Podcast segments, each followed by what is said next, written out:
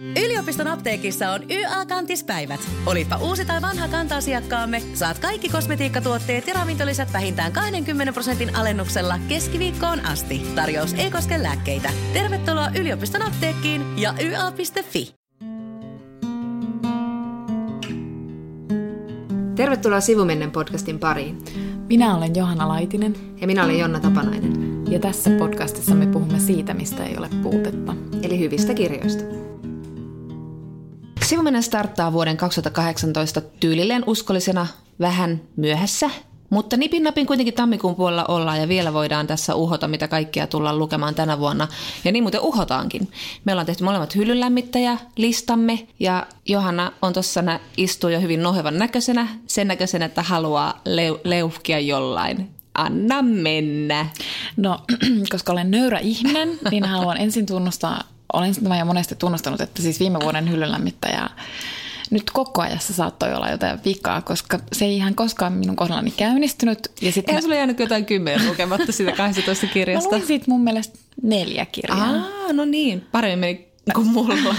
ja neljännen luin joululomalla ja viidettä aloitin, mutta mä en siis pystynyt suorittamaan sitä loppuun. Mutta sitten mä joululomalla päätin, että nyt mä rupean jo mielessäni rakentamaan uutta listaa ja sitten tota, ryhdynkin sitä rakentamaan. Nyt minä sivelen sitä iltaisin ja järjestelen sitä semmoiseen lukujärjestykseen. Ja arvaa mitä? No? Minä olen jo nyt lukenut enemmän hyllylämmittäjäkirjoja tänä vuonna kuin viime vuonna yhteensä. Eli minä olen lukenut jo viisi kirjaa. Lyhyellä tästä. matikalla päättelin tuon, mitä helvettiä. Hmm. Okei, okay. no onneksi olkoon. Näytit happamalta. Mutta, mutta mä oon kyllä itseni nyt todella, todella tyytyväinen. Ja mä oon laittanut meidän Insta-tilille ää, jo parista kirjasta kirjoittanut ajatuksiani ja kirjoitan, tässä on ollut niin ruuhkaa niin se luetuissa kirjoissa, että mä en ole ehtinyt niistä postailemaan. mutta, mutta tota, kirjoitan myös niin kuin parista lisää, mutta ajattelin nyt kertoa sulle, että viimeisin lukemani, eli viides, vaikka en tätä haluakaan alleviivata tässä Oliko se viisi? joo, joo, joo, joo. Niin viides lukemani äh, hyllylämmittäjä tälle vuodelle oli semmoinen kirja, jonka sä oot lukenut jo viime vuonna, eli norjalaisen Geir Kulliksenin kertomus eräästä avioliitosta. Ja tämä kirjahan siis kertoo tämmöisestä pariskunnasta, joka on ollut 20 vuotta yhdessä, ja he ovat vähän ää, epäsopivalla tavalla rakastuneet, että tämän pariskunnan mies oli yhdessä lapsensa äidin kanssa, ja sitten hän vähän niin kuin salama rakastui, ja, ja nämä päätyvät sitten yhteen, ja, ja he ovat aina halunneet olla avoimia tässä suhteessaan, ja, ja eivätkä ole halunneet sitoa toisiaan henkisesti, mutta sitten käy niin, että tämä nainen vähän niin kuin ihastuu kevyesti toiseen mieheen ja sitten tämä hänen miehensä jopa niin kuin kannustaa tätä naista sitten kokeilemaan suhdetta tämän uuden miehen kanssa ja huonostihan siinä sitten käy. Tai ei kaikille käy huonosti, osalle käy erittäin hyvin. Tämä, oli tota, tämä ajoi mut vähän niin kuin hulluuteen tämä kirja, että sitten mä jotenkin niin kuin, mä ärsyynnyin tästä ihan siis todella paljon. Okei, mikä se ärsytti? No No siis mä se, että mun mielestä nämä päähenkilöt oli raivostuttavia, että ne oli niinku tämmöisiä mm, yli-ihmisiä, mm. että ne asu jossain niinku supervauraassa Norjassa jossain täydellisessä omakotitalossa. No ja ei sit... sun nyt tarvitse niitä syyttää siitä, että Norjassa öljyä. Mutta sitten, mut sitten se tavallaan se niiden täydellisyys, tai ne jotenkin niinku, mä luin, niinku taisi olla joku jumaltarina, että ne niinku nostivat itsensä jumalten asemaan, että et niinku, ne ajatteli, että ne pysty kontrolloimaan kaikkea, mm. koska tässä suhteessa niinku se nainen kontrolloi kroppaa, se kävi lenkillä ja se niinku pakkomielteisesti oikeastaan suhtautui sen niin vartaloon ja sitten se mies jotenkin ehkä nyt kontrolloi sitten jotain älyään tai jotain, jotain no en mä nyt tiedä, mut, mutta se, mm. se, mitä ne ennen kaikkea yhdessä kontrolloi oli, että ne jotenkin niin kuvitteli, että ne pystyy tekemään oma, heidän välisellään rakkaudellaan mitä tahansa mm. ja että, niin kuin, että se rakkaus kestää aivan kaiken, että ne pystyy niin kuin koettelemaan sitä rakkautta millä tahansa ja sitten tässä kirjassa ei todellakaan käy niin ja mä niin kuin ärsyynnyn näihin päähenkilöihin siinä, että ettekö se tajua, että elämä ja kaikki sen osaset, niin kuin rakkaus osana elämää on hirveän hauras. Että ei sitä saa tuolla tavalla niin kuin mm. ylimielisesti koetella, vaan sitä pitäisi niin kuin jotenkin vaalia, vaikka ehkä ne ajatteli, että ne pysty, että ne niin kuin tavallaan vaalikin. Mutta mut jotenkin, jotenkin mm. se niin kuin ärsytti mua ihan hirvittävästi. Ja sitten mulle oli niin kuin mä en ole hirveän hyvä kauhean intiimissä ihmissuhteita, mä niin vaivaannun intiimeissä tilanteissa. Mm. Ja sitten tämä kirjahan oli ihan äärimmäisen intiimi, että se kirjailija toi lukijan hyvin, hyvin intiimeihin tilanteisiin. Ja tietysti yksi niin kuin selkeä intiimitilanne on seksi. Ja mm. niin kuin tässä kirjassa kuvaillaan ihan siis tosi, tosi yksityiskohtaisesti tämän pariskunnan niin kuin välistä seksiä. Ja sekin oli mulle vähän liikaa. Siitä huolimatta, tai näistä kahdesta asiasta huolimatta, niin tämähän oli tosi hieno kirja ja tosi mm, hienosti mm. kirjoitettu kirja. Mutta että, ja me just viime vuonna puhuttiin siitä, että että tota kirjojen tarkoitus on herättää tunteita. Tämä herätti minusta valtavasti niin kuin epämiellyttäviä negatiivisia tunteita. Mutta on Ne on tunteita myös. niin. Kyllä. Joo, ja mä, mä taas luin sen semmoisena kiinnostavana tavallaan yrityksenä jotenkin siitä, että miten parisuhde voisi olla kangistumatta niihin odotuksiin ja sitten sitä voisi elää omanlaisena, oman näköisenä, mutta että onnistuuko se sitten paremmin sillä tavalla, jos yrittää luoda itsenne säännöt kuin että yrittää noudattaa ulkoa annettuja sääntöjä. Ei onnistunut. Mm, niin. mutta mutta tota, No mä oon siis saanut oman hyllylämmitteen haasteni just just kasaan, että mä aloittelen se tossa ihan kohta sitten. Ensi jaksossa kerron lisää omista kirjoistani. Minä haluan vielä sanoa tästä Gulliksenista yhden asian. Mä saatan lukea kirjan tutkimatta mitään taustoja sen kummemmin, mutta sitten mä kuitenkin vähän kiinnostuin, kun mulla oli vähän semmoinen muistikuva, että, että tästä syntyi Norjassa kohua, koska, koska lähdettiin siitä, että on ehdottomasti oma elämäkerrallinen kirja, niin sitten mä menin niinku sen verran tutkimaan sitä, että mikä tämä taustakohu olikaan ja että tämän Gulliksenin ex-vaimo on niin kuin sanonut, että nyt hänen elämänsä on käytetty hyväksi tässä materiaalina. Ja ainut haastattelut, mitä mä löysin, oli, että, että tämä Geir Gullikseen toteaa näissä haastatteluissa, että tämä ei ole oma elämäkerrallinen kirja. Ja nyt mä oon tosiaan hämillään, että mistä tämä kohu ylipäänsä on noussut. Ja sitten Gullikseen sanoi myös yhdessä haastattelussa, että, että hän pitää tosi vaarallisena, että romaaneja luetaan oma elämäkerrallisena, koska sä niin kuin sit automaattisesti ajattelet, että se kirjailija aina puolustaa päähenkilönsä tekoja, mistä kirjallisuudessa ei missään nimessä ole kysymys. Mm. Ja mä esitän tässä sinulle tämmöisen toiveen. Tiedän, että vastaat kyllä, että mm. me puhuttaisiin tästä niin kuin teoksen ja tekijän erottamisesta myöhemmin paremmalla ajalla, ei siis tässä jaksossa, mutta ehkä seuraavassa sivumennen jaksossa tai ainakin tämän kevään aikana. Joo, on ehdottoman kiinnostava aihe ja siitä pitää kyllä puhua. Tämä vuosi on täynnä muitakin haasteita. Me ainakin luvataan lukea runoutta enemmän. Sitten mä, mä mua kiinnostaa henkilökohtaisesti tämä David Bowen sata lempparikirjaa haaste. Eli David Bowen ää, poika Duncan Jones on perustanut kirjakerho, jossa luetaan aina kuussa yksi David Bowen sata parasta listalla olevaa kirjaa. Ja sitten hän tuolla maailmalla lentelee myös Man Booker haaste se palkinto täyttää nyt 50 vuotta, niin sitten sen tiimolta on haaste, haaste lukemaan Booker-voittajat ja mitä vielä, kaikenlaista. Mutta sitten sit Johanna, mä haluaisin kuulla sun tärpit. Sä oot tehnyt myös toista listaa, eli sun DocPoint-listaa. Mitä sä et mennä katsoa DocPointissa? Joo, eli DocPoint dokumentti-elokuvafestivaali järjestää Helsingissä tammikuun lopussa he, helmikuun alussa, eli se alkaa 29. päivä tammikuuta ja päättyy sitten sama viikon, onkohan se nyt sunnuntai, eli neljäs päivä helmikuuta. Siis itse asiassa mä hirvittävän helposti sieltä löysin kymmenen elokuvaa sarjakortille, mutta eniten mä odotan näitä. Eli Atlantista, sen on ohjannut Luke Besson ja se on itse asiassa, se on tavallaan luontodokumentti, se kertoo siis merestä ja meren alaisesta maailmasta, mutta sitten se on puoliksi taideelokuva. Ja mä rakastan taideelokuvia siis, ja ennen kaikkea mä rakastan niin kuin taide dokumentteja. Ja taiteellisen tästä leffasta tekee se, että tässä ei ole oikeastaan niin kertojan ääntä, tai ei ole kertojan ääntä, vaan tässä on vain äänimaisema, että, että siinä kuvataan siis merealaista elämää ja sitten siinä on musiikkia, jonka on ää, säveltänyt tämmöinen ranskalainen Erik Serra. Ja sitten minä menen katsomaan Jane-nimisen ää, dokumentin, se kertoo Jane Goodallista, joka, joka oli 60 luvulla semmoinen parikymppinen mimmi. Hänellä ei ollut mitään sen kummempaa koulutusta ja hän päätyi töihin tämmöiselle eräälle paleoantropologille. Ja tämä paleoantropologi usko, että että jotta me voitaisiin oppia ihmislajin kehityksestä jotain ää, tärkeää, niin meidän pitäisi tutkia simpansseja. Ja tämä oli 60-luvulla hirveän niin kuin mullistava ajatus, että siihen asti oltiin ajateltu, että ainoastaan, että ihminen eroaa kaikista muista eläinlajeista ja että ihminen on kaikkein älykkäin ja, ja tosissaan se erottava tekijä on se, että ihminen pystyy tekemään tosi monia asioita, mitä eläimet ei pysty tekemään. Mutta sitten tämä, tämä Kudl tämän työnsä puolesta päätyi sitten Tansaniaan ja siellä Tansaniaan Tansaniassa hän havaitsi, että yksi noista tutkittavista simpansseista se metsästi muurahaisia ja se käytti siinä apuna keppiä terappia. Ja tavallaan siis tämän Kudelin havainto mullisti tämän niin kuin meidän ymmärryksen eläimistä ja ihmisen ja eläimen erosta. Ja sitten mä aion mennä kattoon Silvanan, eli se kertoo räppäri Silvana Imamista, siis ruotsalaisesta Imamista, joka on myös queer-aktivisti.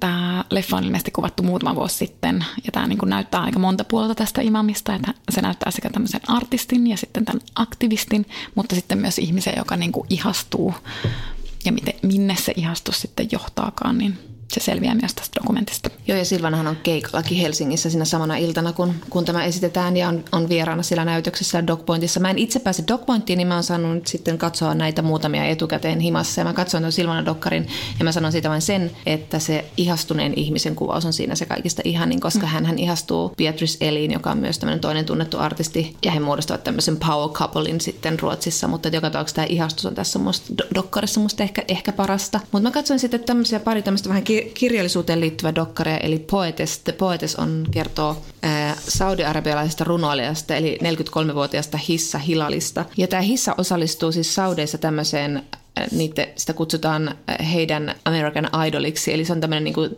The Million Poet. Se on miljoonien katsoma reality-ohjelma, jossa siis ihmiset eivät laulaa, vaan lausuvat omia runojaan. Voi ei, ihan mahtavaa. Eikö? Että siellä runous on kukassaan ja, tosiaan tämä Hilal on tietenkin yksi harvoja naisia, jotka sinne osallistuu. Ja hän pärjää siellä tosi hyvin ja sitten hän käyttää tilaisuutta hyvikseen ja, hyväkseen ja haluaa runoillaan sitten kritisoida niin ääri-islamilaista ajattelua ja itse asiassa saa sitten sieltä tosi hyvää palautetta. Mutta samalla tämä on tosi kiinnostava kuvaus Saudi-Arabiasta, joka on kuitenkin niin kuin, se kuvaa sitä, että miten siellä on niin kuin asenteet koventunut ja miten naisen tila on kaventunut. Että Hilal kertoo, kuinka hänen 70-luvulla elänyt, elänyt beduini isoäiti oli esimerkiksi paljon vapaampi kuin hän on nyt. Hmm. Mutta sitten on toinen tämmöinen äh, Dreaming Murakami. Se kertoo taas sitten tämän Murakamin kääntäjästä, tanskalaiskääntäjästä Mette Holmista. Ja se on itse asiassa aika kiinnostava kuvaus kääntäjän työstä, miten pieteetilästä voi tehdä. Että hän esimerkiksi käy tutkimassa flippereitä, että miten, minkälaisia, minkälaisia termejä voi käyttää flipperistä. Mm. ja, ja se tekee tosi tarkasti sitä ja, miet, ja, ja miettii myös sitä, että mitä on niin kuin kääntäminen.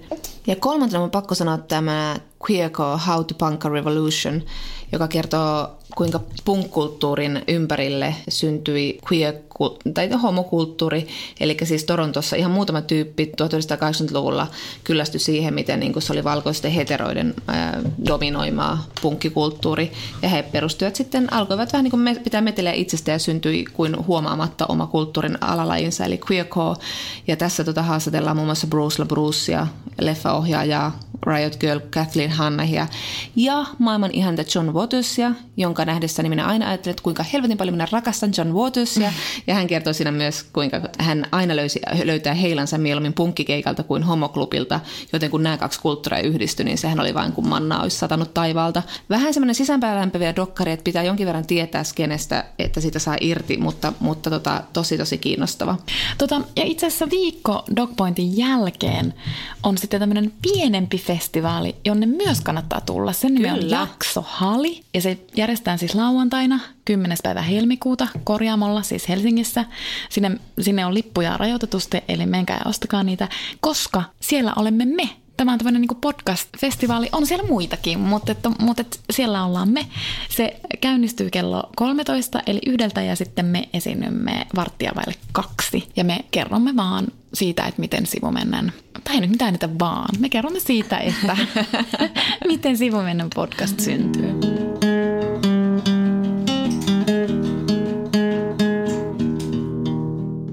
Aika paljon viimeisen vuoden, sanotaan nyt, että viimeisen vuoden aikana puhunut tällaisesta amerikkalaisesta näyttelijästä kuin Asis Ansari, koska, koska Netflixissä on hänen oma sarjansa, siellä on 20 tuotantokautta jo sitä nimeltään Master of None, ja se on ollut mun mielestä ihan mahtava. Ootko kattonut sitä? En, en ole. Joo. Siis Asis Ansari on, ainakin mulle hän tuli tunnetuksi tästä Parks and Recreation TV-sarjasta, mutta sitten sen jälkeen hän on siis tehnyt stand-up-komiikkaa ja näytellyt muuallakin, tehnyt nämä Netflix-sarjat. Sitten hän, häntä kosiskeltiin pitkään, koska hän oli niin valtavan suosittu Jenkeissä, niin sitten häntä kosiskeltiin pitkään kirjoittamaan joku tämmöinen niin kuin julkispohjainen kirja, että ehkä joku stand-up-komikkokirja, mm. mutta hän itse sanoi, että hän ei te- halua tehdä sitä, koska hän tekee sitä lavalla. Ja sitten hän päätyi kirjoittamaan tämmöisen Modern Romance-nimisen kirjan. Siinä on äh, toinenkin kirjoittaja, eli Eric äh, Klinenberg, joka on sosiologi. Ja tämä kirja kertoo niin kuin nykyajan deittailukulttuureista ympäri maailmaa. Ja tämä Asis Ansari on, se on niin kuin hirveän söpö ja se on myös profiloitunut mm, semmoisena niin kuin aika harmittomana, suloisena, pienenä tällaisena kunnon kundina mm. versus sitten on nämä niin kuin lihaksikkaat hanksit, jotka vie kaikki naiset, mutta kohtelee ehkä naisia myös huonosti. Ja sitten hän on myös puhunut itsestään hyvin avoimesti feministinä. No, ans olla nyt tässä vuoden alussa kuulimme hänestä sitten toisen puolen. Joo, ja moni on varmaan lukenutkin, ja jos ei ole, niin Baby-verkkomediasta löytyy, löytyy tämä tämä juttu. En lähde sen tarkemmin taustattamaan muuta kuin, että Baby Verkkomedia haastatteli Grace nimellä esiintyvän naista, joka oli tavannut Ansarin jossain yhteisessä juhlissa. Ja sitten he olivat ajautuneet juttelemaan, menneet dateille. Deitti-ilta oli johtanut sitten Ansarin kotiin, mutta kaikki oli johtanut tämän Gracein mielestä liian nopeasti seksiin. Ja hän oli kokenut tulleensa vähän niin kuin pakotetuksi. Ja hän oli yrittänyt osoittaa koko ajan erilaisilla vinkeillä ja vihjeillä ja sanallisestikin Ansarille, että tähän etenee vähän liian kova, nopeasti ja kovakouraisesti tyyliin siirti, siirtänyt kättään pois ja pyytänyt rauhoittamaan menoa ja, ja sitten sanonut myös, että en halua tuntea itseni pakotetuksi seksiin. Mutta tämä Ansar oli jatkanut tällä linjalla ja kunnes tämä, tämä Grace oli sitten saanut tarpeeksi ja lähtenyt kyynelissä Ansarin luota kotiin. Ja sitten tota, seuraavana päivänä he olivat vaihtaneet tekstareita ja Ansari oli pahoitellut tekstarilla käytöstään, kun Grace oli sanonut hänelle, että hänellä oli ollut ihan kamala ilta. Ja tämähän nyt sitten synnytti ihan valtavan, valtavan think piece-myllyn. Niitä on tuolla riittää puolesta ja vastaan ja, ja ja tätä pidetään nyt yleisesti tämmöisenä Me Too backlashina. Jotkut pitävät tervetulleena keskusteluna ja jatkona Me Too-liikkeelle. Mutta tähän liittyy sitten toinen viraali tai someilmiö tai tämmöinen valtava keskustelu, joka käytiin joulukuussa. Joo, eli viime vuoden puolella New Yorker, joka, jossa siis julkaistaan myös lyhyitä fiktiopätkiä, niin julkaisi tämmöisen Kristen Roupenianin. Roupenianin? Sarjassa tässä nimi, jonka ääntäminen pitäisi kyllä googlata, mutta anyway. Äh, hänen novellinsa nimeltä Cat Person.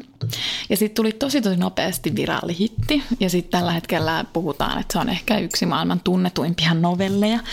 Ja hassua siis sinänsä, että et siis tässä novellissa tämä päähenkilö on Margot, joka päätyy nettideiteille ja sen päätyy sen naisen näkökulmasta hyvin ankeaan seksiin ja vähän niin kuin tosissaan siinä rajoilla, että, että miksi se mies jatkaa sitä, vaikka se, vaikka se nainen ei niin kuin halua erityisesti sitä, mutta se on aika paljon sen naisen niin kuin, näkökulmasta kerrottu, että se nainen ei välttämättä oikeastaan pysty niin kuin, siis sanomaan, että hän ei nyt erityisesti halua tätä, mutta hän ei myöskään pidä siitä, mitä tapahtuu. Kyllä, tämä nainen jopa pohtii sinne jossain vaiheessa, että, että nyt tämä on edennyt jo niin pitkälle, että tuntuisi niin tyhmältä keskeyttää tämä, että hän vaikuttaisi joltain niin kuin ihme, ihme niin kuin hemmotelulta pimulta, joka mm. niin kuin ei osaa päättää, mitä haluaa. Ja sitten, tota, ja sitten kun tämä seksi on ohi, niin sitten sillä Markotilla on sellainen olo, että mitä tässä oikein tapahtuu. Että niin kun, ehkä sinne sisään kirjoitettuna on kirjoitettu ajatus, että miksi mä luotin tuohon täysin ventovieraiseen ihmiseen ja mitä mä nyt sitten sainkaan tästä seksistä. Ja sitten loppujen lopuksi tämä Markot haluaa tästä tyypistä vaan niin kun eroon, aivan niin kuin tämä nimimerkki Grace halusi, halusi siitä asisansarista sitten niin kun eroon. Ja meidän pointit tässä on se, että no ensinnäkin, että Cat Person oli siis ihan hirvittävän kiinnostavaa luettavaa, se oli ihan äärimmäisen samastuttavaa, se oli hirveän rehellistä, se oli kauhean tarkkaa, se niin pystyi tekstinä osoittamaan jotain, mitä hirvittävän moninainen on kokenut.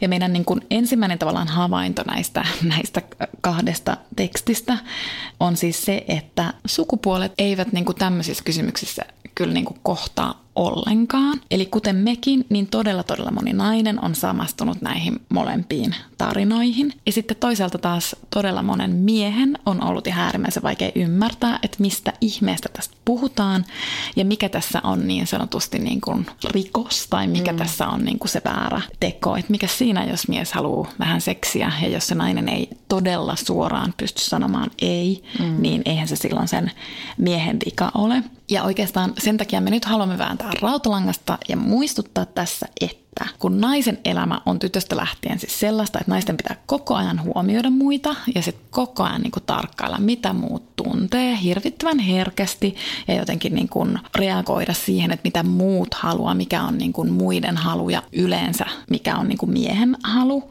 ja mitkä tämän niin kuin toisen yleensä miehen tuntemukset mahdollisesti on. Ja silloin se tarkoittaa sitä, että naiset laittavat siis omat halunsa ja omat tarpeensa syrjään, eivätkä he tuo hirvittävän selvästi esiin omia halujaan, koska se ei ole millään tavalla sopivaa naisille. Eli tämä on tämmöistä niinku tunnetyötä ja se on niinku valtava panostus naisilta, joka ei yleensä sit niinku johda mihinkään yhtä mittavaan tuotokseen kuin mitä se panos on ollut. Ja se on ihan hirvittävän ahdistavaa ja se on turhauttavaa. Ja miehet taas, niin miehet saavat keskittyä sitten paljon rauhallisemmin siihen omaan haluunsa. Että esimerkiksi tässä Asis Ansarin tapauksessa, että se tilanne, jossa tämä Ansari ikään kuin ottaa tämän naisen huomioon, niin hän siis hokee hänelle tällaista lausetta, että missä sä haluat, että mä panen sinua. Mm. Että siihenkin virkkeeseen hän kuule kuitenkin niin kuin onnistuu sen oman halunsa siis itse asiassa niin kuin tunkemaan ja tavallaan lähestymään tätä naista sillä kärjellä, koska kukaan ei sano, että tämä nainen siis ylipäänsä haluaa edes harrastaa mm. tämän miehen kanssa nyt sitten kuitenkaan penetraatioseksiä. Ja sitten toinen tärkeä pointti on se, että Asis Ansari ei todellakaan tehnyt yhtään mitään rikollista ja tämä ei ole niin kuin suora, suoraa tota MeToo-keskustelua, kun tässä on nyt moni tämän Gracing ja Babe-verkkomeidän kritisoijan sanonut sitä, että minkä takia nyt tämä on backlash ja tämä niin kuin vahingoittaa MeToo-liikettä, kun tullaan tällä tavalla ja annetaan tämmöistä niin kostopor- kostoporno-haastatteluja ja yritetään vahingoittaa julkisuuden henkilöitä. Tässähän ei ole se pointti, vaan tämä, tämä, tämä, jatkuu, tämä jatkaa tietyllä tavalla tämän MeToo-linjoilla ja puhutaan seksistä ja vallankäytöstä ja siitä, miksi, miksi ja tämä koskettaa ehkä useampia naisia kuin MeToo, eli että miksi, niin kuin, miksi seksistä on tullut niin hyhmäistä, että se ei ole etene oikeastaan mihinkään suuntaan modernissa maailmassa. Eli juuri tämä, että miehen haluan keskiössä. Että tämä on yksi keskustelu, joka pitää myöskin käydä. Että, että siis kukaan ei ole laittamassa niin raiskaajia, seksuaalisia ahdistelijoita ja asis ansaria saman nippuun, vaan, vaan niin tässä on kyse eri, eri asiasta. Ja kun miettii, puhuit tuossa siitä, että miten naiset tekee tätä tunnetyötä ja aistii koko ajan, niin se tulee tuossa Cat Person novellissa esille se, että Mimmi koko ajan skannaa, että mitä tämä mies haluaa ja miksi se on nyt tommonen ja mikähän se nyt on. Ja no en mä nyt viitti nolata sitä keskeyttää tätä seksiä. Samalla tavalla tämä, tämä Grace sitten taas yrittää monella niin kuin hienovaraisella tavalla keskeyttää sen seksin ja päästä niin kuin johonkin muille raiteille. Hän on selvästi ihastunut. Hän on vähän niin kuin starstruck, että hän on ihastunut myös niin kuin julkisuuden persoonaan ja ihan vapaasti sen, mm. sen, sen kun on ihastunut, mutta hän yrittää koko ajan ohjata sitä toimintaa vähän niin kuin turvallisimmille vesille ja vähän rauhoittaa sitä menoa, mutta että häntä on kritisoitu hyvin paljon siitä, että minkä takia naiset eivät nyt yhtäkkiä sitten osakkaan sanoa ei ja kutsua taksia ja sanoa, että lopeta mulkku, vaan, vaan niin kuin jatkavat sitä meininkiä ja ovat siinä, siinä messissä. Mutta siis, mut seksi on niin kuitenkin, se on, se on tosi delikaatti asia suhteen alussa ja varsinkin jos sä oot ihastunut, niin ethän sä nyt niin kuin tosta vain alas silleen niin kuin pilaamaan kaikkea ja tylyttämään toista sen, vaan yrität niin kuin aika silleen hienovaraisesti ohjata ehkä sitä toimintaa jotenkin niin kuin itsellesi miellyttävämpään suuntaan suuntaan. Et, et ei kukaan halua nolata ketään sängyssä. Et siinä, siinä on niin kuin aika varmasti se suhde sitten nähty siinä. siinä. Mm.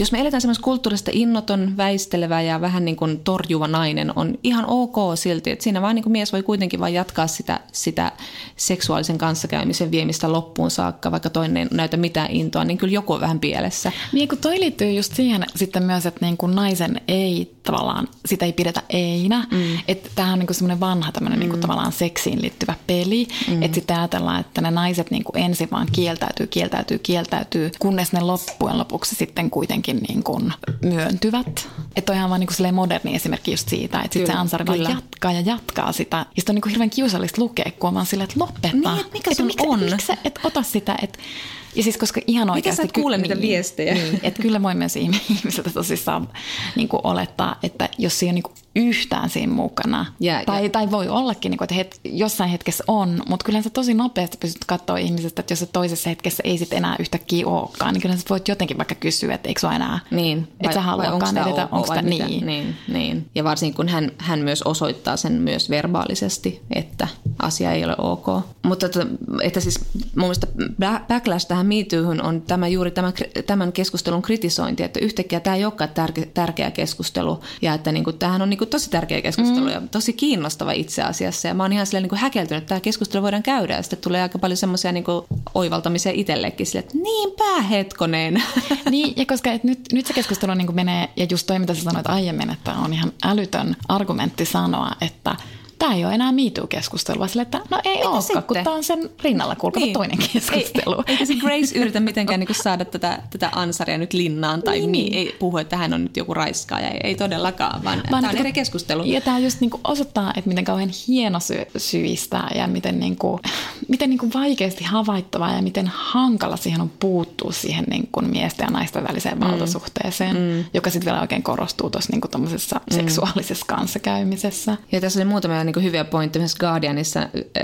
Guardianin, tässä tosiaan seurasi tämmöinen Think Peace tsunami, niin Guardianissa sanottiin just tästä, että, että kuinka tyttöjen pitää aina odotetaan, että he ovat, he ovat myöntyväisiä ja sanovat niin kuin kyllä ja, ja tota, ovat mukavia ja myö, mukailevaisia, mutta sitten heille pitää kuitenkin olla se, joka niin kuin sanoo ei ja pistää jarrut, jarrut ja puhaltaa pelin poikki, jos niin kuin, niin kuin, mitä, mitä tulee seksiin. Ja sitten taas niin kuin Lindy West New York Timesissa, tämä suosikki feministimme, niin hän sitten sanoi sitä, että, että niin kuin, kyllä tätä keskustelua on käyty varsinkin Jenkeissä todella paljon niin kuin seksistä ja mikä on niin kuin, osoittaa, että nainen on suostuvainen seksiin ja milloin, milloin molemmat on messissä, mutta tota, että hän niin haastatteli, hän viittaa esimerkiksi Rebecca Tracerin äh, juttuun, jonka Rebecca oli tehnyt opiskelija, opiskelijanaisten parissa. Ja siinä puhuttiin siitä, että kun, kun tavallaan nuoret feministit haluaa, pit, haluaa pitää itseään kuitenkin niin tietenkin haluavat nauttia seksistä, mm. mutta on tullut myös semmoinen, että pitää julistaa sitä, että, että niin kuin olen seksuaalinen ja seksi on ihana asia ja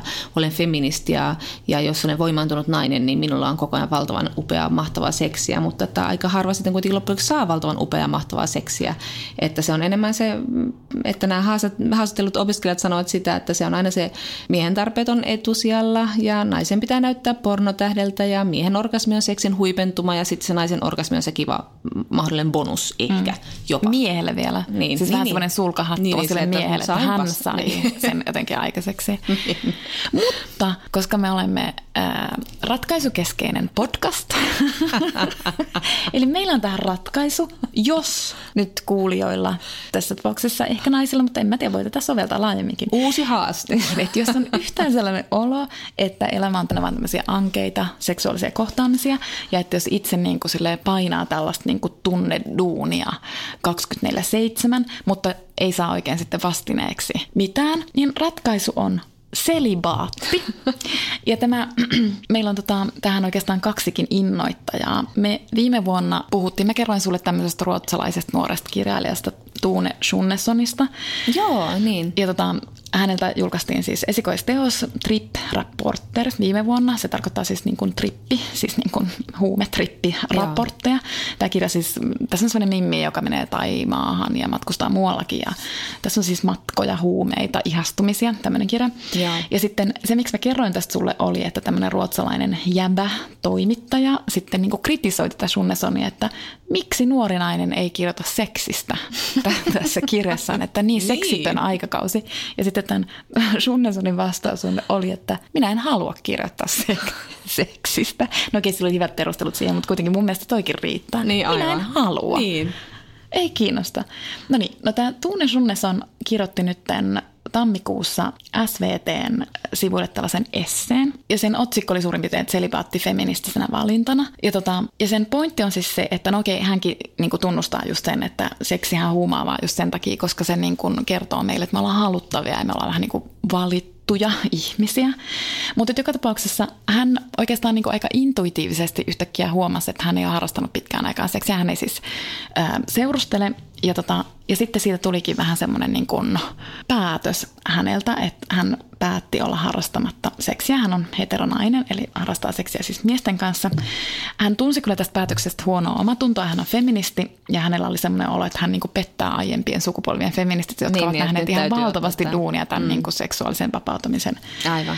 vuoksi. Ja sitten, ja sitten nyt hän niin kuin ikään kuin kääntää selkänsä näille niin kuin ura feministeille. Hän päätyi tähän selibaatiin myös, myös siksi, siitä huoli, huolimatta, että tämmöinen niin kuin seksitön nainen sopii hirveän hyvin tähän Madonna-huora mm. jaotteluun, että mm. sitten se on niin kuin tämä niin kuin Madonna, joka, joka ei harrasta sitä seksiä. Mutta joka tapauksessa hän, hän tota, havaitsi, että tämä selivaatti tuo hänelle enemmän aikaa.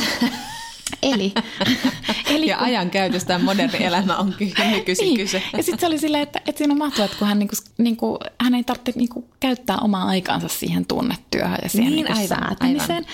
Ja se niin, mutta siihen... seksissä nyt kauan. ei, mutta kun siis, että jos sä oot sinkku, niin kyllä, se, niin kuin, kyllä se vie niin kuin sut paljon sitten sitä, niin kuin se säätäminen sitä aikaa. Totta.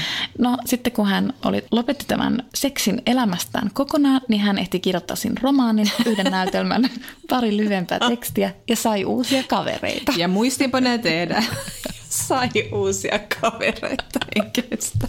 Sitten hän sai myös lisää energiaa.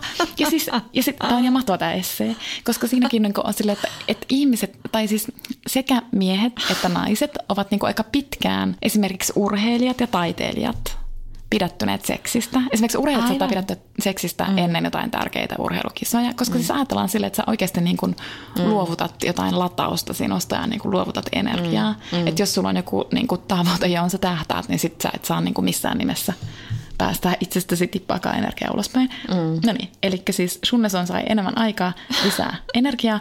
Ja sitten hän niin kuin sanoo, että hänelle tuli semmoinen olo, että hän niin kuin viilasi patriarkaattia tällä linssiin, että hän on niin kuin kokenut valtavaa vapautta tämän selipäätin okay. aikana. Joo. Että hän ei niin kuin siis tarvitse kiinnittää huomiota miehiin ja sitten, että hän on niin kuin ainakin yhdellä elämän osa-alueella, eli niin kuin seksuaalisuudessa, niin vapaa miehisestä katseesta. Aivan, aivan. Ja sitten se on vaan silleen, että niin kuin tämän myötä hän on niin kuin naisena niin kuin löytänyt tämmöistä niin kuin sisäistä rauhaa. Ja sitten se tota, ja sit just, että se pystyy keskittymään sen niin kuin taiteelliseen työhön ilman sitä fucking miehistä katsetta, joka seuraa häntä ja meitä kaikkia niin kuin muualla maailmassa koko ajan. Aivan. aivan. Että hän on niin kuin pystynyt nyt löytämään tämmöisen alueen ja pystynyt pyhittämään sen niin kuin itselleen ja luovuudelleen. Onpa kiinnostavaa. Ja, ja siis toi, ja tästä tulee mieleen Bell Hooks, joka pari vuotta sitten kohahdutti ehkä kommentillaan, kun hän, hän, tämä liittyy vähän eri asiaan, mutta kuitenkin, kuitenkin tota, hän puhui siis mustista naisista, jotka ovat siis tietenkin kulttuurissamme hyperseksuaalisoituja. Ja hän sanoi, että ehkä heille seksuaalisesti mm-hmm. vapauttavinta olisi olla selibaatissa. Mm. Mä luulen, että siinä on tota, ihan että tosi... Niin kuin, tavallaan sama, sama idea niin. siinä, että, että sit voi vapautua, niin. kun ei pääse irti näistä.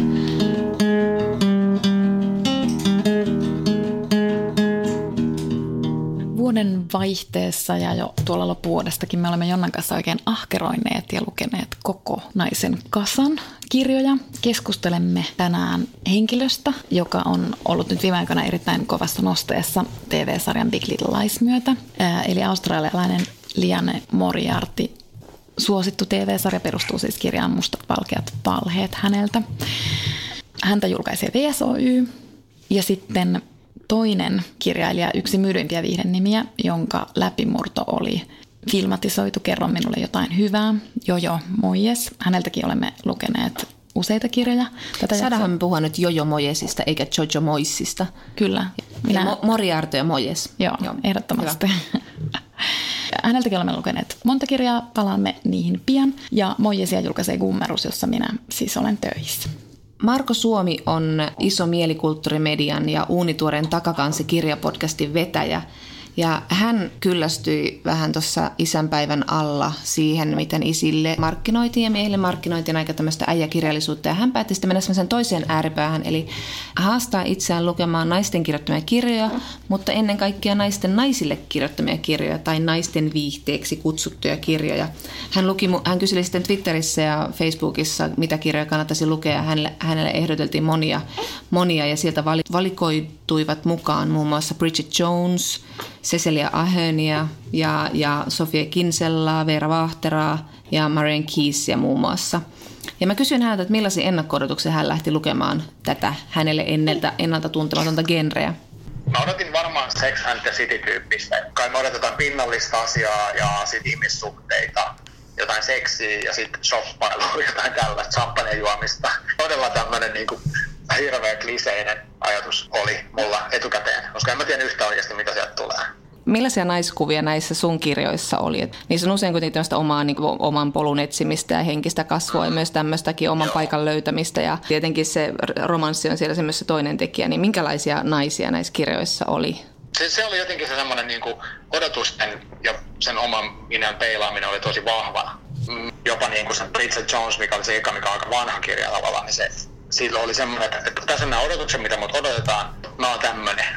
Sitä, sitä musta peilattiin tosi paljon sitä, että okei, että naisilta odotetaan tällaista ja tällaista, ja en, en oikein sovi tähän muottiin. Mitäs mä nyt sitten teen, että onko mä huono ihminen tai jotain. Tai sitten se, sit oli silleen, että se no, niin, ei ollut sitä naisen rooli, siinä se oli vaan se henkilö, eikä, eikä se niin kuin naisen olisi ollut mikään juttu ollenkaan, semmoisiakin oli taas. Ja sitten taas se yleensä oli, mentiin aika ääripäähän siihen, että mitä se on niin kuin pahimmillaan se, että on niin kuin nainen, mutta on täysin alistusasemassa yhteiskunnassa ja seksuaalisesti ja muuten hyväksi käytetty, niin, niin kuin sekin oli sitten yksi kulma. Näissä varmaan kaikissa kuitenkin oli jonkinnäköinen romanttinen mm. elementti, niin minkälaisia toimijoita he olivat sitten tämmöisessä niin kuin parisuhteen muodostuksessa tai rakkauden etsimisessä? Tai minkälaisia, minkälaista rakkautta nämä promotoi nämä kirjat? Uh, no oli semmoista niinku ehkä rakkauden kaipua tai suhteen niin kaipua tai toi, hirveästi toiveita, että minkälaista nyt, niinku, tai siis tavallaan se, että kun taas odotus, että on tietyn ikäinen henkilö, että, että nyt pitäisi varmaan seurustella ja tällä, ja sitten oli siinä tavallaan se hakemista sen niin kuin ihmisen. Ja sitten taas toisaalta oli sellaista, niin kuin, että, että olikin suhde tai törmäs henkilöä, mutta sitten se, sit se suhde niin kuin ei toiminut lainkaan. Ja sitten oli semmoista, että ollaan jonkun kanssa jo vaikka naimisissa tai vastaavassa suhteessa, mutta sitten huomataankin, että nyt meidän arvot ei ollenkaan kolhata tässä, että pitää tehdä joku muutos. Aika monipuolista itse asiassa. Ne oli monipuolisia, että ei ollut niinku mikään semmoinen välttämättä tosi perinteinen niinku rooli, roolitus niinkään ehkä. Nämä oli tietysti kaikki hyvin erilaisia kirjoja. Miten sä kuvailisit näiden maailmaa? Minkälaisia arvoja ne? Sä lähit sillä olettamuksella, että siellä on syödään champagnea ja sopataan ja muuta. Ja... Mun mielestä no, Bridget Jones, kun luin sen ekana, niin se se oli ehkä semmoinen, mitä mä enemmän niin mietin tuossa kulon, mutta siinä oli tosi paljon sitä, että okei, se niin halusi se päähenkilö tavallaan halusi tavoitella perinteisiä arvoja, semmoisia vähän vanhanaikaisia arvoja mun mielestä. Ja sitten se kuitenkaan ei onnistunut siitä, että se niin tavallaan kärsi siitä, se ei täyttänyt sen niin perinteisen rooli jotenkin koko ajan. Mun mielestä sitä korostettiin hirveästi. Ja sitten taas, taas toisessa kirjassa, muistatko minuutti siinä, se oli mun mielestä ihan itsenäinen toimija ja, ja, niin kuin täysin niin kuin ammat, ammatti-ihminen. Sitten siis silleen, että se ei ollut niin kuin, ei edes halunnut musta olla mikään semmoinen niin kuin jotenkin perinteinen. Taas oli toi lahjakirjas, niin siinä oli semmoinen äärimmäisen niin moralistinen se koko tarina, niin kuin, semmoinen vanhan ajan satu, missä on niin moraaliopetus. Ja se kertoikin miehestä se kirja, että se ei ollutkaan se nainen. Naistoimijat oli täysin sivuroolissa musta siinä kirjassa, siinä keskityttiin mieheen, mies oli päähenkilö sitten Lapin oli taas taas niin kuin vedettiin tosi, tosi kovaa, niin kuin näytettiin peiliin, että hei kattokaa, tällaista on alistetaan, meitä alistetaan, niin kuin, että, miksi te teette tällaista, niin kuin musta su- suunnattu niin kuin miehille, semmoista, ketkä ostaa seksiä ja niin kuin käyttää hyväksi niitä ihmisiä tai ja, jotain niin kuin alaikäis, alaikäisiä, että se olisi niin kartse karina, mutta se oli tosi voimakas etiikka puoli siinä. Yleensä mieli oli se, että mulle jäi mieleen se, että, että tota, sinusta kaikki alkoi, tämä Henry McFarlane on tämä henkilö, joka on kirjoittanut tämän, niin se oli musta kirjoitustyylinen ja se, niin kuin, se oli tosi kiva lukea, ne ihmiset, ihmiset oli oikeita hahmoja siinä ja ne oli, niin kuin, se oli aidosti kiinnostava. Ja se oli niin kuin, todella hyvä kirja. Et jäi tavallaan mieleen ehkä se niin kuin päällimmäisenä ajatuksena, että on halventavaa, että on tämmöinen sana, sana kuin chiclit, missä tulee heti, jotenkin mulle tulee ainakin, ei, ei se mikään positiivinen, mulle tulee siitä hömppä tai joku tämmöinen niin kevyesti tehty, huonosti tehty juttu. Vähän niin kuin sanotaan silleen, no joo, tuo on että tiedätkö, että, sit, sit, että se on silleen niin kuin vasemmalla tehty, että siinä on rikollinen ja bla bla bla. Niin tässä sitten taas sit tää, tää kirja oli musta oikea kirja, niin, että siinä oli kaikkea näistä monipuolista ajattelua ja sellaista. Ja se luokittelu on vähän jotenkin tyhmä. Se mulla jäi tässä fiilis, että mitä väliä, että miksi se olisi niin kuin jotenkin enemmän naiselle suunnattua kirjaa kuin jollekin muulle sukupuolelle tai vastaavaa. Ehkä se on, mä en tiedä mikä se perustaa. Toi Lapin Lolita taas oli niin, niin kuin voimakas semmoinen, niin voimakas sanoma tavallaan raaltavalla tehty. Se, se on ehkä semmoinen, mitä mä suosittelisin lukemaan. semmoinen niin kuin kevyt kirja, vaan että hyvinkin kova ja tota, tärkeä kirja. Siinä puhutaan niin kuin se, se on semmoinen ehdottomasti niin kuin tasa-arvoon. No just ehkä, ehkä niin kuin jos nytkin puhutaan tosi paljon, niin kuin, no hyväksikäytöstä puhutaan vallasta, niin se on niin, kuin niin ytimessä siinä tässä aiheessa kuin vaan voi olla. En mä tiedä, mulla ehkä semmoinen fiilis tosi kiva, että tutustuu uusiin tämmöisiin, mitä en olisi hyllystä ehkä ottanut suoraan, varsinkaan jos siinä hyllyssä olisi lukenut, on siklippiä. Kuten Marko Suomikin tuossa klipissä puhui tuosta käsitteestä ja käsitteistöstä ja sen ongelmallisuudesta, niin kyllä se meitäkin mietityttää. Tosin heti alkuun pitää sanoa se, että tietysti niin kuin kustantamot ajattelee, että kirjoja pitää voida jollain tavalla määritellä. Ja ei se ole pelkästään kustantavujen toive, vaan että kyllä lukijatkin, ihan varmasti sinä ja minä lukijana, niin kyllä me niin kuin sillä halutaan tietää, että millaista kirjaa me ollaan esimerkiksi ostamassa tai minkä tyyppistä kirjaa me ollaan nyt ryhtymässä lukemaan. Mutta jos mennään tuohon Suomen nostamiin ongelmiin, niin ehkä yleisin tämmöinen niin käsite, jota käytetään tällaisesta naisten kirjoittamasta, naisista kirjoittamasta, naisille kirjoittamasta kirjallisuudesta. Tällä hetkellä se käsite on englanniksi women's fiction. Et itse asiassa tätä chiklittiä käytetään hieman vähemmän tällä hetkellä, mutta tota, tämän women's fictionin ongelma on esimerkiksi se, että käytännössä kaikki fiktio on itse asiassa naisten fiktiota, koska naiset ostavat ja lukevat suurimman osan mm. kirjoista. Eli periaatteessa joku Knausgård ja Tolstoi ovat myös women's fictionia, paitsi että se ei ole naista kirjoittama. Mä katsoin esimerkiksi Amazonin women's fiction listausta, niin kyllä se on aika, mennään esimerkiksi Margaret Atwoodin orjattaresta, mm. niin mennään sitten ihan perus ihan tosi romanttiseen mm. kirjallisuuteen, että kaikki, kaikki niin putoaa women, women's fictionin sateen varjon alle, niin onhan se vähän, vähän tietysti hassua, että se ei ehkä ohjaa lukijaa, ja sitten se voi myös karkottaa, niin kuin Markokin tuossa sanoi, niin hän ei olisi tarttunut näihin, jos hän olisi niin kuin nyt löytänyt jonkun tämmöisen niin kuin mm. naisten viihteen käsitteen kautta Chiklitin, Chiklit-tittelin alta. Ja tämäkin tietysti jakautuu monenlaiseen lajityyppiin, että sitten puhutaan women's fictionista, niin siinä puhutaan ehkä niin kuin tämmöisestä, niin kuin, että siinä on pääosassa nainen ja kuvataan jotenkin hänen niin kuin tämmöistä matkaansa tai kehityskaarta. Ja sitten taas tietysti romanttisessa kirjallisuudessa tärkeää on, että siinä on romanttinen äh, ihmissuhde keskiössä mm. ja siinä on pääsääntöisesti onnellinen loppu. Romanttistakin kirjallisuutta siis sit on tutkittu, niin Jenkeissä sitä lukee 10 prosenttia, lukijoista on miehiä, mm. mutta myös kirjoittajista on 10 prosenttia, noin 10 prosenttia miehiä. Ja yksi romanttisen kirjallisuuden kirjoittaja mies – anteeksi en muista hänen nimeä, mutta hän sanoi vain sitä, että esimerkiksi niin kun, jos monen kirjan, vaikka jännärin juonen kääntäisi kääntäisi tuota toisinpäin päin, että päähenkilö olisi siis mies, vaikka Jason Bourne-sarjat, niin jos tässä olisi Jason olisikin vaikka Juliette Bourne, se laskettaisiin tämmöiseksi niin naisten viihteeksi, että hän, hänellä on joku, hän tapaa kivan miehen, sitten siinä on joku pieni mysteeri ja jännäri, joka pitää ratkaista ja sitten ne päätyy johonkin paratiisisaaren mm-hmm. rannelle ja ovat yhdessä ikuisesti. Niin Chiclet-genrestä mainitsitkin jo tossa, mutta että siitä ei ole ihan pääsemässä mihinkään, että nythän on viime vuosina noussut tämä avantgarde Chiclet-lajityyppi, jossa siis tämmöisiä hyvin tämmöisiä tyttömäisiä juttuja, kuten vaikka meikkaaminen tai ulkonäön pohtiminen, niin niitä yhdistetään tämmöiseen hyvin kokeelliseen kerrontaan, kuten vaikka Alexander Klimanin You Too Can Have a Body Like Mine tai, tai sitten Chris Krausin I Love Dick mm. tai, tai muita kertoja voi olla esimerkiksi Miranda July.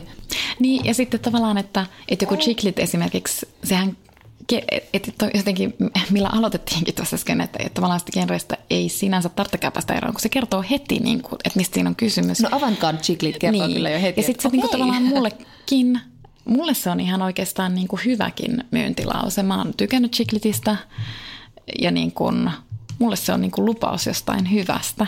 Että sitten siinä voi olla, että ehkä miehet joutuisivat sitten, ehkä niin kuin, en mä tiedä, tarvitseeko tässä nyt ruveta miettimään sitten genren nimeä, vaan ehkä miehet voivat siis miettiä, että pitäisikö heidän päästä ennakkoluuloistaan yli. lukee sitä chiklittiä siitä huolimatta, että siinä on sana cheek. Ehkä meidän pitää päästä sitten eroon ennakkoluuloista sotaromaaneja kohtaan. Tai en tiedä, onko sulla semmoisia. Mulla on. No kyllä mulla on. okay. Mutta vielä näistä käsitteistä. Tuo miesten viide. niin. Että siis tavallaan kyllähän sit puhutaan myös yleisesti viidekirjallisuudesta mm, ja silloin kyllä. voidaan, niin kuin, sillä oikeastaan tarkoitetaan tätä niin sanottua genre-kirjallisuutta ja sinne mahtuu jännareita ja niin edelleen.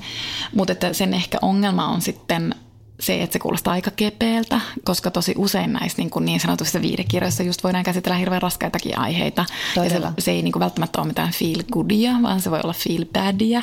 Ja sitten jos miettii semmoista ihan tosi household-nimeä tämmöisessä niin kuin viidekirjallisuudessa, eli Nora Robertsia, niin sillähän on aina näissä kirjoissa niin kuin ne käynnistyy aika semmoisella niin kuin hirvittävälläkin tapauksella. Ne on siis, ne kirjat on niin kuin romanttista jännitystä, että siellä on sekä jännitystä että romantiikkaa, mutta mut että siinä on myös iso teema aina, että se on niin kuin trauman käsittelyä ja siitä, että miten ihminen pääsee traumasta yli, että ei sekään niin kuin ihan tavallaan niin kuin viihdettä mm. sinänsä ole, mutta mm. ehkä tämän kirjallisuuden tarkoitus on niinku kertoa hyvä tarina mm. ja niinku tavallaan semmoisella niinku vetävällä tarinalla, oli se sitten jännitystä tai rakkautta, niin pitää se lukija jotenkin otteessaan ja sillä tavalla ikään kuin viihdyttää sitä lukijaa. Ehkä se sana viihde tulee siitä.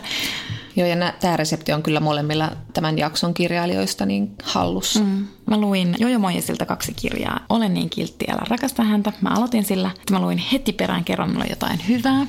Ja sitten mä luin Lianne Moriartilta Mustat valkeat valheet, jonka olen siis nähnyt myös TV-sarjana, mutta ei haitanut.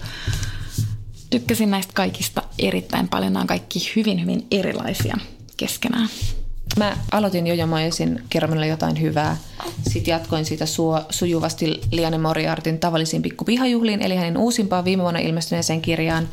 Sen jälkeen mä luin Jojo Moisin Ne, jotka ymmärtävät kauneutta, ja sitten taas Moriartin Nainen, joka unohti. Ja mä hal- olisin halunnut lukea vielä hyvän aviomiehen Moriartilta, mutta mulla ei valitettavasti enää riittänyt aika mutta siis olin iloisesti yllättynyt. Eli Liane Moriartyhän on Australian suosituin kirjailija ja hän on siis kirjoittanut seitsemän kirjaa, joista on käännetty viisi. Eli juuri nämä Hyvä aviomies, Mustat valkeat valheet, Nainen, joka unohti ja tavalliset pienet pihajuhlat. Tossa oli kyllä neljä.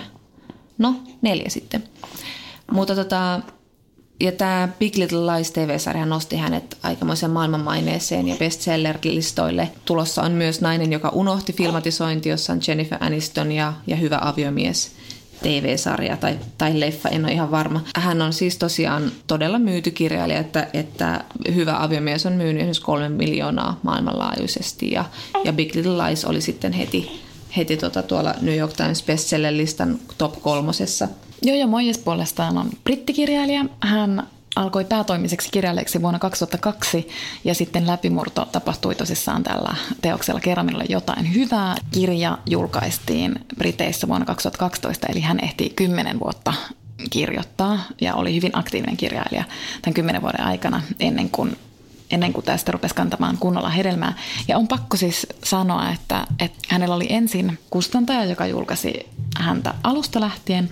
No sitten kun oletan, että myyntiluvut eivät ole hirveän korkeita, niin tämä kustantaja sanoi ei kiitos kirjalle, jonka nimi oli Me Before You. Ja sitten hän löysi tälle uuden kustantajan.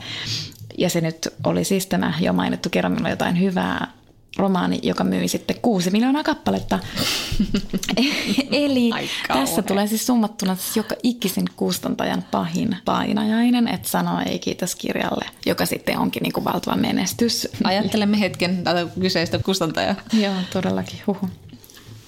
Mä kuuntelin tuossa taannoin New York Times podcastin äh, haastattelun Robert Gottliebin kanssa, joka on tämmöinen legendaarinen editori, joka on muun muassa tehnyt töitä Toni Morrisonin kanssa. Ja hän tota, on myös innokas romanttisen tai, tai naisten viihteen lukija. Ja hän siinä summasi tätä romanttista kirjaa sillä tavalla, että pääpari yleensä inhoaa toisiaan. Sitten heillä täytyy olla joku este, jonka he voittavat, ja siitä syntyy se romanssi. Mutta hän myös puhui siitä, että näissä kirjoissa myös niin kuin tultu tähän päivään, eli välttämättä nainen ei edes etsi mitään suhdetta, vaan hän on ihan tyytyväinen työssäkäyvä ihminen, joka ehkä enemmän etsii itseään tai omaa paikkansa, mutta sitten tämä oikea osuu kohdalle ja sitten he ovat tasa-arvoisia toimijoita ja tasa-arvoisia tässä suhteessa, mutta sitten tämä nainen myös voi vähän niin kuin kouluttaa sitä miestä ymmärtämään, että he ovat tosiaankin tasa-arvoisia ja näin. Musta oli kauhean kiinnostava haastattelu, koska hän oli kuitenkin tämmöinen van, vanhempi mies mm. ja hän sitten intoili näistä romanttisista kirjallisuudesta, joita tosiaan lukee aktiivisesti. Niin.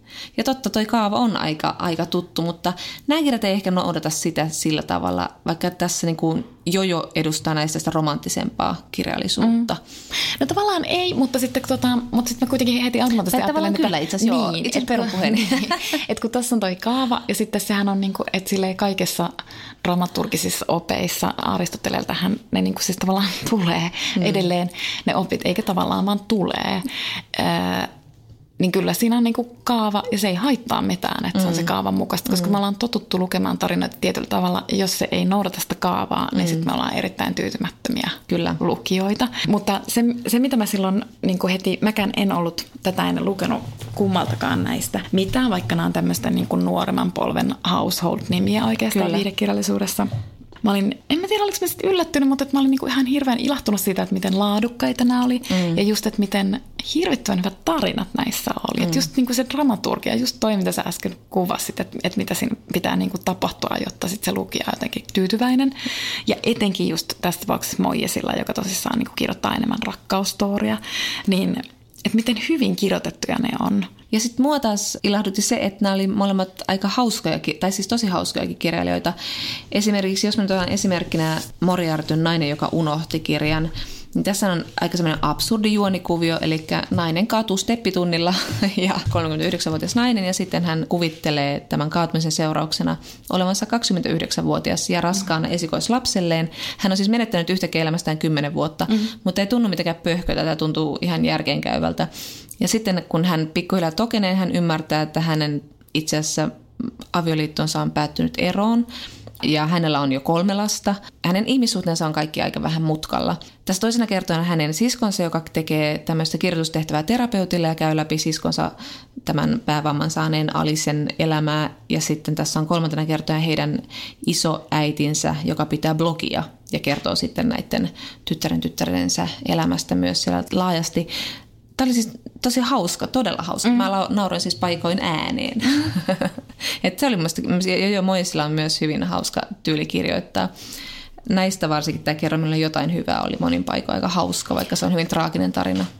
Niin se on traaginen, mutta siinä on semmoista niin kuin ihanaa kepeyttä. Mm. Ja sitten jotenkin, jotenkin mäkin kyllä tykkään tosi hyvistä rakkaustarinoista, mutta mä oon aika niin kuin piki siinä, että, mm. että Kyllä. Et sen pitää oikeasti olla niin kuin aika laadukas, niin sitten mä olin niin kuin kauhean ilahtunut just, että niitä laadukkaita tarinoita sitten kuitenkin niin kuin on.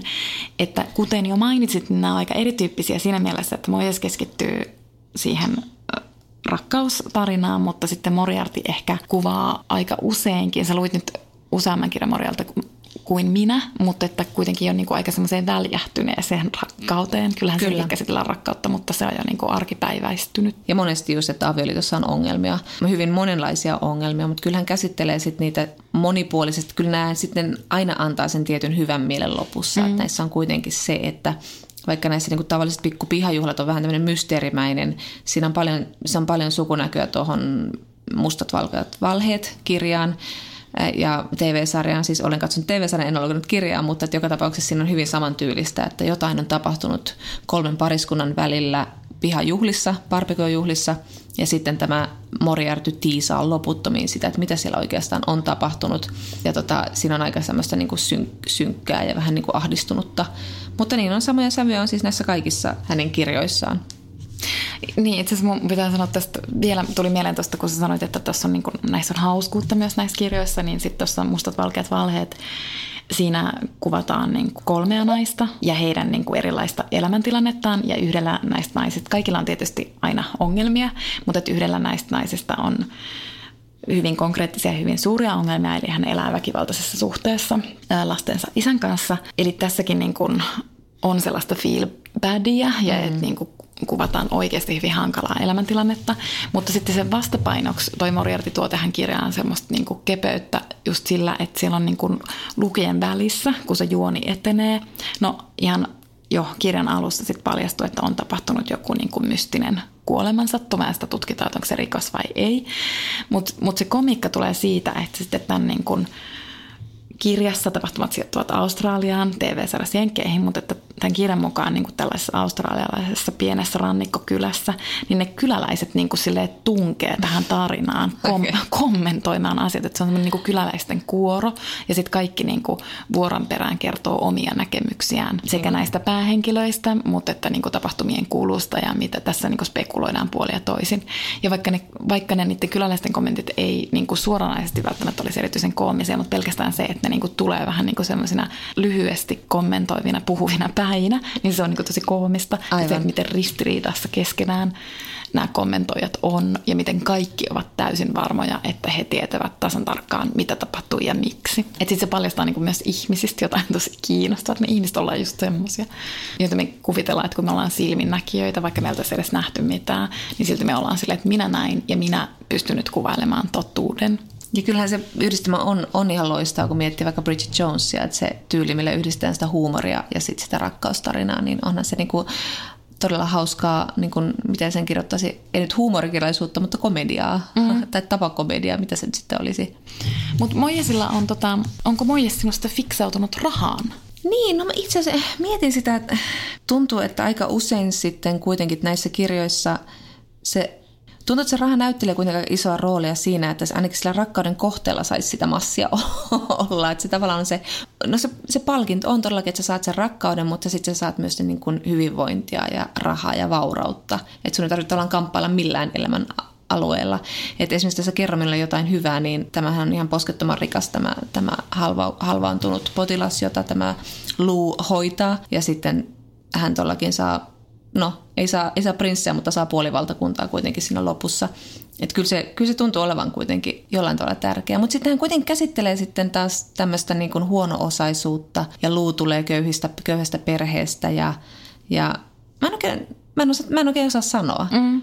Jollain tavalla kyllä. Ja sitten tässä, taas tässä ne, jotka ymmärtävät kauneutta, niin tässähän on sitten nainen asuu rikkaan arkkitehtimiehensä piirtämässä talossa ja hän on elänyt hyvin tämmöistä vaurasta elämää, mutta sitten miehen kuoltua hän, hänellä oikeastaan ole varaa asua siinä talossa ja hänellä oikein ole omaa uraakaan. Kyllä niin kuin raha näyttelee noissa kirjoissa aika iso roolia, mutta toisaalta mä en tiedä, liittyykö se kuitenkin sit siihen niin kuin luokkaan, että kun se Ehkä just, joo, etenkin kyllä. tässä niin kuin kerran minulla jotain hyvää kirjassa käsittelee paljon just luokkaeroja. Joo, kyllä. Ja tässäkin niinku just tämä Luu ja sitten se mies, jota hän hoitaa, niin ne asuu niinku mm. ihan vierekkäin oikeastaan samassa mm. kylässä, mutta mm. mut tuntuu, että ne on niinku aivan eri maailmasta just sen takia, just sen niinku luokkaeron ja semmoisen vaurauden ja varallisuuden jakautumisen vuoksi. Mutta hän rikkoo tota kyllä niinku, tota kaavaa sitten tässä Olen niin kiltti, älä rakasta häntä kirjassa, joka, joka on siis tosi ihana kirja musta, että siinä on semmoista niinku tosi lukuromaanimaisuutta ja. Ja siinä on yllätyksiä. Joo. Tässä on siis kaksi aikatasoa. Toinen sijoittuu 60-luvulle ja siellä itse asiassa on pariskunta, jossa, tota, jossa mies omistautuu työlle, tienaa erittäin paljon omasta mielestään antaa naiselle kaiken, mitä nainen voi haluta. Ja sitten se nainen taas on niinku tyytymätön. Tässäkin niinku sukupuolet on tavallaan tähän niinku, tämän päiväisen jakson aiheeseen, että sukupuolet on niinku tosi ajatuksellisesti kaukana toisistaan ja niin kun niiden välille tulee hirveästi väärinymmärryksiä, koska, koska ne ei niin kuin pysty ymmärtämään tai tämä mies ei pysty ymmärtämään, että mistä naisen niin kuin tyytymättömyys johtuu. Ja, ja tota, he päätyvät siis eroon, mikä on niin aika radikaalia silloin 60-luvulla ja tällä naisella on toinen mies. Hassua kyllä sinänsä että Moriartin kanssa, että tämäkin kirja alkaa siis muistiinmenetyksellä, että tämä nainen Aa, okei. on joutunut auto-onnettomuuteen ja hän on niin kuin menettänyt muistinsa tämän autonettuuden vuoksi ja hän ei siis muista, että hänellä on ollut rakastaja. Ahaa, okei. Okay. Mm. Mutta sitten tässä on myös niin kuin nykypäivän taso. Nykypäivän tasossa meillä on muistaakseni alle 30 nainen, joka on suhteessa varatun miehen kanssa. Ja se ei tietenkään, niin kuin, hänkin on tosi tyytymätön. Mm. Siinä suhteessa hän ei saa sitä, mitä hän, miten paljon hän omasta mielestään panostaa siihen suhteeseen. Mutta tässä taas hänellä on sitten niin kuin, tällä naisella on niin kuin menestynyt ura, että hän on toimittaja, hän on tämmöisessä niin mediatalossa ja hänellä sitten syttyy rakkaus. Niin siis korvat kiinni, mä nyt spoilaan tässä erittäin pahasti. Mutta hänellä syttyy siis rakkaus sitten tota, tämän mediatalon arkistonhoitajaan, mikä on tietysti niin kuin tämmöisessä hierarkisessa järjestelmässä se pahnanpohjimmainen. Ja tässä käytännössä siis se nainen on niin kuin tuolla hierarkiassa ylempänä kuin se mies. No onko tämä se este, este, joka heidän pitää voittaa vai, vai miten sä kuvailisit näitä, tämän mm. romaanin rakkausreseptiä tai sitä pääparin? No.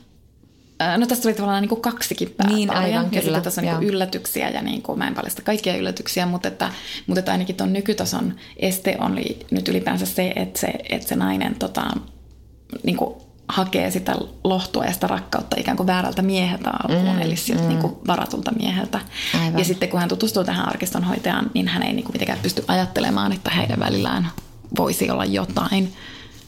Ehkä siksi, että hän ei hän on ehkä aiemmin liikkunut vähän erilaisten miesten kanssa ja just ehkä tämmöistä niinku ura mm. miesten aivan, kanssa. Aivan. Että tavallaan joo, siinä on semmoinen este. No, no mä mietin vain tämän, tämän kerromilla jotain hyvää kirjan, koska kyllä tässä niin kuin tämä Gottliebkin sanoi sitä, että usein pääpari inhoaa aluksi mm. toisiaan. Niin kyllä se on jollain tavalla herkullisin resepti, jos mm. nyt ihan lähdetään Jane Austenista ja, ja ylpeys ja ennakkoluulo, niin kyllähän siinä on herkullisena se, että he inhoavat toisiaan, mm. kunnes sitten he tajuavat, että ahaa, ja, ja, tota, ja tässähän on nimenomaan se, että tämä halvaantunut Will on tietysti niin katkera kohtalostaan, että hän, häntä ei paljon kiinnosta uudet hoitajat ja heidän piristysyrityksensä. Eli, eli hän siis osoit, on aika avoimen vihamielinenkin tätä luuta kohtaan siinä alussa. Ja tämä luu on aika silleen, niin kuin, että alkaa olla vähän lannistunut, että se kuinka se alkaa kääntyä rakkaudeksi on musta aivan ihanaa. Mm. Jojon, ne jotka ymmärtävät kauneutta, tässä on myös kaksi aikatasoa, niin kuin sullakin on tuossa sun lukemassa. Olen niin kiltteellä rakasta häntä, eli tässä on Ranska ensimmäisen maailmansodan aikana ja sitten Lontoo 2006 vuonna. Tässä itse asiassa herkullisempi rakkaustarina on tämä Ranskassa tapahtuva rakkaustarina. Että tämä jää vähän muotopuoleksi täällä nykyelämään mm. sijoittuva. Että, että, mutta tässäkin on vähän sitä samaa reseptiä, että he kohtaavat ja sitten paljastuukin, että he ovat vastapuolia tulevassa oikeudenkäynnissä tai joka käydään yhdessä taideteoksesta. Sitten kun he tavallaan huomaavat vastapuolia, niin he, he alkavat inhoa toisiaan. Mutta tässä ei ole niin hyvää payoffia sitten tälle kuitenkaan sille, että he päätyvät yhteen. Et se ei sitten tapahtunut sillä tavalla niin radikaalista, että se oli vähän sille vähän puolinaisesti. Kun miettii sitä, että, että osassahan näistä kirjoista sitten kuitenkaan siellä lopussa välttämättä päähenkilö ei saa sitä, mitä haluaa. Ja että se loppu voi olla niin tosi tosi surullinen – mm. mikä on myös ihan äärimmäisen palkitsevaa. Mm, niin, että kuitenkin, että et kyllähän niin kuin jotkut suurimmista rakkaustarinoista, vaikka joku tuulen viemä, kyllä se vaan niin mm. perustuu sille, että ne ei vaan niin, niin kyllä. Sit Juuri niin. kuitenkaan saakkaan toisiaan. Sen mä vielä haluan sanoa, että nämä molemmat käsitteli semmoisia niin kuin voisi nyt sanoa, että yhteiskunnallisiakin kysymyksiä, ainakin niin kuin tämmöisiä naiserityisiä kysymyksiä, vaikka mä en erityisesti edes etsinyt niitä mm. näistä kirjoista, mutta sitten mä oikeastaan löysin niitä kysymättä, että niin kuin tässä mustat valkeat valheet, kuten jo mainitsin, että tässä on niin kuin lähisuhdeväkivaltaa, sitten tässä on myös niin kuin toisenlaista niin kuin miehen harjoittamaa väkivaltaa naista kohtaan, mutta sitten tässä on myös niin kuin pienemmällä tavalla jotenkin niin kuin kuvataan sukupuolta ja mun mielestä naiseutta niin hirveän hyvin. Että yksi esimerkki on vaikka, että kun tässä nämä kaikki päähenkilöt on äitejä ja sitten siinä koska tämän pienen yhteisön koulu on niin kuin yksi keskustapahtumapaikoista, mm. niin sitten sinne tietysti kokoontuu myös niitä muita äitejä. Niin sitten siinä kuvataan kauhean hyvin sitä, että miten monelle naiselle itse asiassa äitiys on ainut pätemisen paikka. Että jos niillä on vaikka duuni, niin ei ne pysty sillä uralla pätemään, vaan mm. sitten pitää niinku päteä siinä äityydessä. Ja sitten myös tässä niinku tavallaan se kertoja tuo sitä esiin, että se niinku kertoja on tavallaan siitä tietoinen. Osa myös näistä päähenkilöistä on tietoinen siitä, että ne osat, niin kuin vaikka se madellinen hahmo, jota mm. Reese Witherspoon näyttelee, jota me molemmat rakastettiin, se on myös Kyllä. mahtava hahmo tässä kirjassa, niin sekin, että se niin kuin aina tietää, milloin se on niin kuin paha ihminen ja se mm. tietää, mm. milloin se ajattelee rumasti ja inhottavasti, mutta silti se tekee niin. Ja sitten välillä herkullisinta on, kun se itse niin kuin kieltää näkemästä sitä omaa pahuuttaan. Joo, ja, ja tällä Artila nyt näiden tämän parin kirjan perusteella, niin hänellä nämä muutkin ihmissuhteet kuin, kuin tämä parisuhde on, on tosi tärkeässä roolissa, että perhe esimerkiksi niin kuin äitisuhteet on näissä, näissä käsitellään äitisuhteita, sisaruussuhteita ja sitten tietysti ystäväsuhteita, että siellä on tosi, tosi monenlaisia ja, ja tietysti aika mutkikkaitakin nämä ihmissuhteet, mutta siinä käsitellään kateutta ja siinä käsitellään sitä, että hänellä on toistuva teema ollut ainakin näissä parissa kirjassa, mitä mä luin, niin molemmissa käsiteltiin siis lapsettomuutta, ihan heille, mm. hedelmättömyyttä siis. Ja se aiheuttaa sitä railon ystävien kautta sisarusten välille. Tuntuu, että hän on niin kuin tavallaan rakentanut tietynlaisen talon ja sitten hyvin keskiluokkaisen talon mm. muuten. Tässä, on, tässä eletään jatkuvasti hyvin aika niin kuin vauraan keskiluokan mm. parissa näissä kirjoissa. Ja, ja sitten hän niin kuin rymsteeraa sitä uusiksi sitä järjestystä siellä. Että hänellä on tavallaan samat elementit, mutta mm. hän panee sitä vähän erilaiseen uskoon. Tosiaan, kuten sanoin, niin hänellä on tämä tietty resepti tässä – mutta se, se mun mielestä, miten hän niinku tosiaan nostaa ne muut ihmissuhteet tosi tärkeiksi ja tosi hänen päähenkilönsä skannaavat sitä, että miten muut voivat ja miten minä nyt käyttäydyn ja voi ei, olen sisko, olen paska ystävä, miksi mä teen näin ja voi ei. Et sillä tavalla hyvin tunnistettavia mm. naisia. Sitten mä on pakko sanoa vielä yksi semmoinen tosi tota, hassu anekdootti, koska tota, mä luin tätä Moisin Olen niin kiltti, älä rakasta häntä ja tässä tosissaan on se yksi tarinajuone sijoittuu sinne 60-luvulle ja sitten tässä on siis tämä pariskunta ja se mies on tämä bisnesorientoitunut, että tämä nainen on tyytymätön ja jotenkin siinä naisessa niin kuin näkyy se, että hän ei edes itse tiedä, että hänessä on potentiaalia. Hänellä on vaan niin pieni aavistus siitä, että hänessä ehkä olisi potentiaalia muuhunkin kuin olla silleen nukkemaisen nätti juhlien järjestäjä. Ja, ja sitten jotenkin siihen se koko suhde kaatuukin, koska se 60-luku oli tietysti niin kuin mullistuksellista aikaa Aivan. naisen asemalle. Ja, ja niin kuin tämäkin päähenkilö sitten niin kuin just miettii sitä, että mihin, mitä hän haluaisi ja mihin hän voisi niin kuin elämässä mennä. Hän miettii sitä niin kuin aika niin kuin ei niin tiedostavalla tasolla. Joka tapauksessa, kun mä luin tätä ja just tätä 60-luvun tasoa ja just tämän niin kuin naisen kipuilua, että miksi hänellä on niin tyytymätön olo, että hän ei niin kuin tiedä, että hänellä on niin kuin periaatteessa kaikki, mutta sitten hän on kuitenkin semmoinen olo, että hänellä ei ole niin kuin mitään. Ja sitten mä rupesin miettimään äh, Betty Friedanin The Feminine Mystic-kirjaa, koska Friedanhan on siis jenkki ja kuvaa tässä Jenkeistä on kulttikirja. Tätä myytiin siis Jenkeissä ihan valtavasti 60-luvulla, koska tämä Friedan onnistui tässä kirjassa jotenkin niin kuin summaamaan yhdysvaltalaisnaisen niin kuin turhautumisen ja ahdistuneisuuden 60-luvulla, jolloin niin kuin tavallaan päällisin puolin naimisiin pääseminen oli parasta, mitä naisille voi tapahtua, mutta sitten nämä naiset koki, että heistä olisi, tai he niin kuin tiedostamattomalla tasolla kokivat, että heistä olisi ehkä niin kuin johonkin paljon Muuhunkin. muuhunkin. Mm. Mutta tämä on nyt se, mitä elämällä on tarjota, ja se tuotti valtavia pettymyksiä. Mä rupesin miettimään tätä kirjaa, kun mä luin tätä Moisesia, ja sitten mä menin nettiin ja tilasin sen kirjan, koska mä oon lukenut siitä vaan pätkiä aiemmin. Ja sitten mä huomasin sun hyllyn lämmittäjän. Tämä on kyllä huvittava. ja se kirja on nyt yhtäkkiä siellä.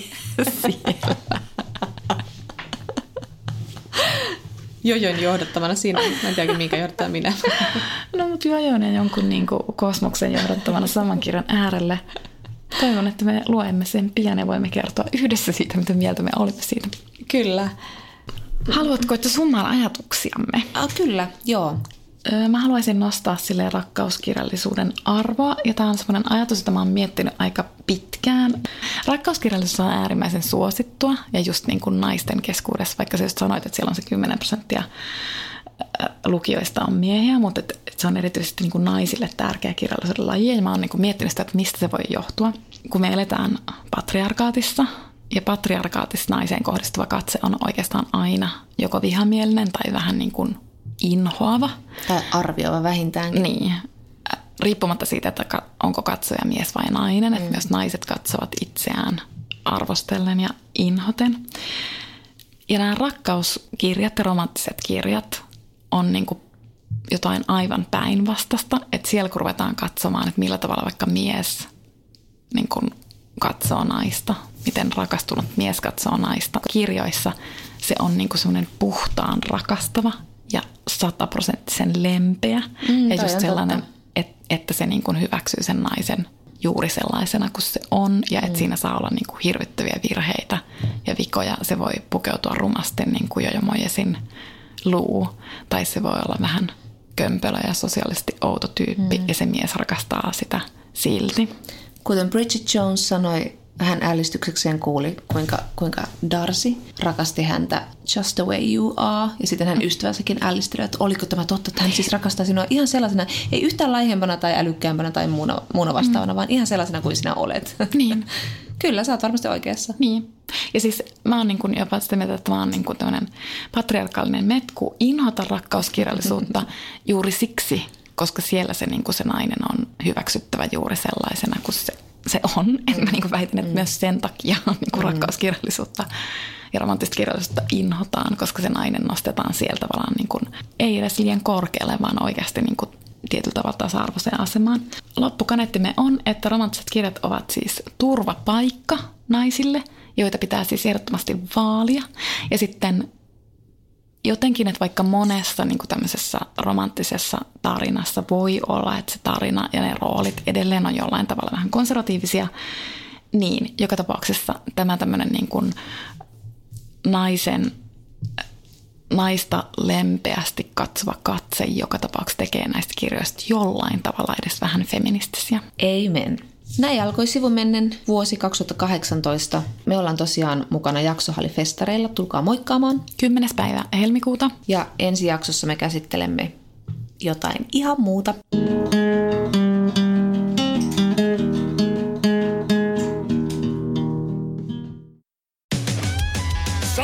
Sapettaako sulamisvedet? Tehokkaat ja kestävät MTX Garden uppopumput alkaen 34,90. Motonet, pumppaavan ihmisen tavaratalo. Motonet.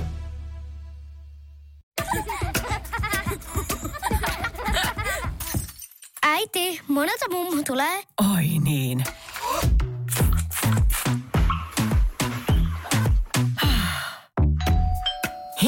Puhdasta. Luonnollisesti. Kiilto. Aito koti vetää puoleensa.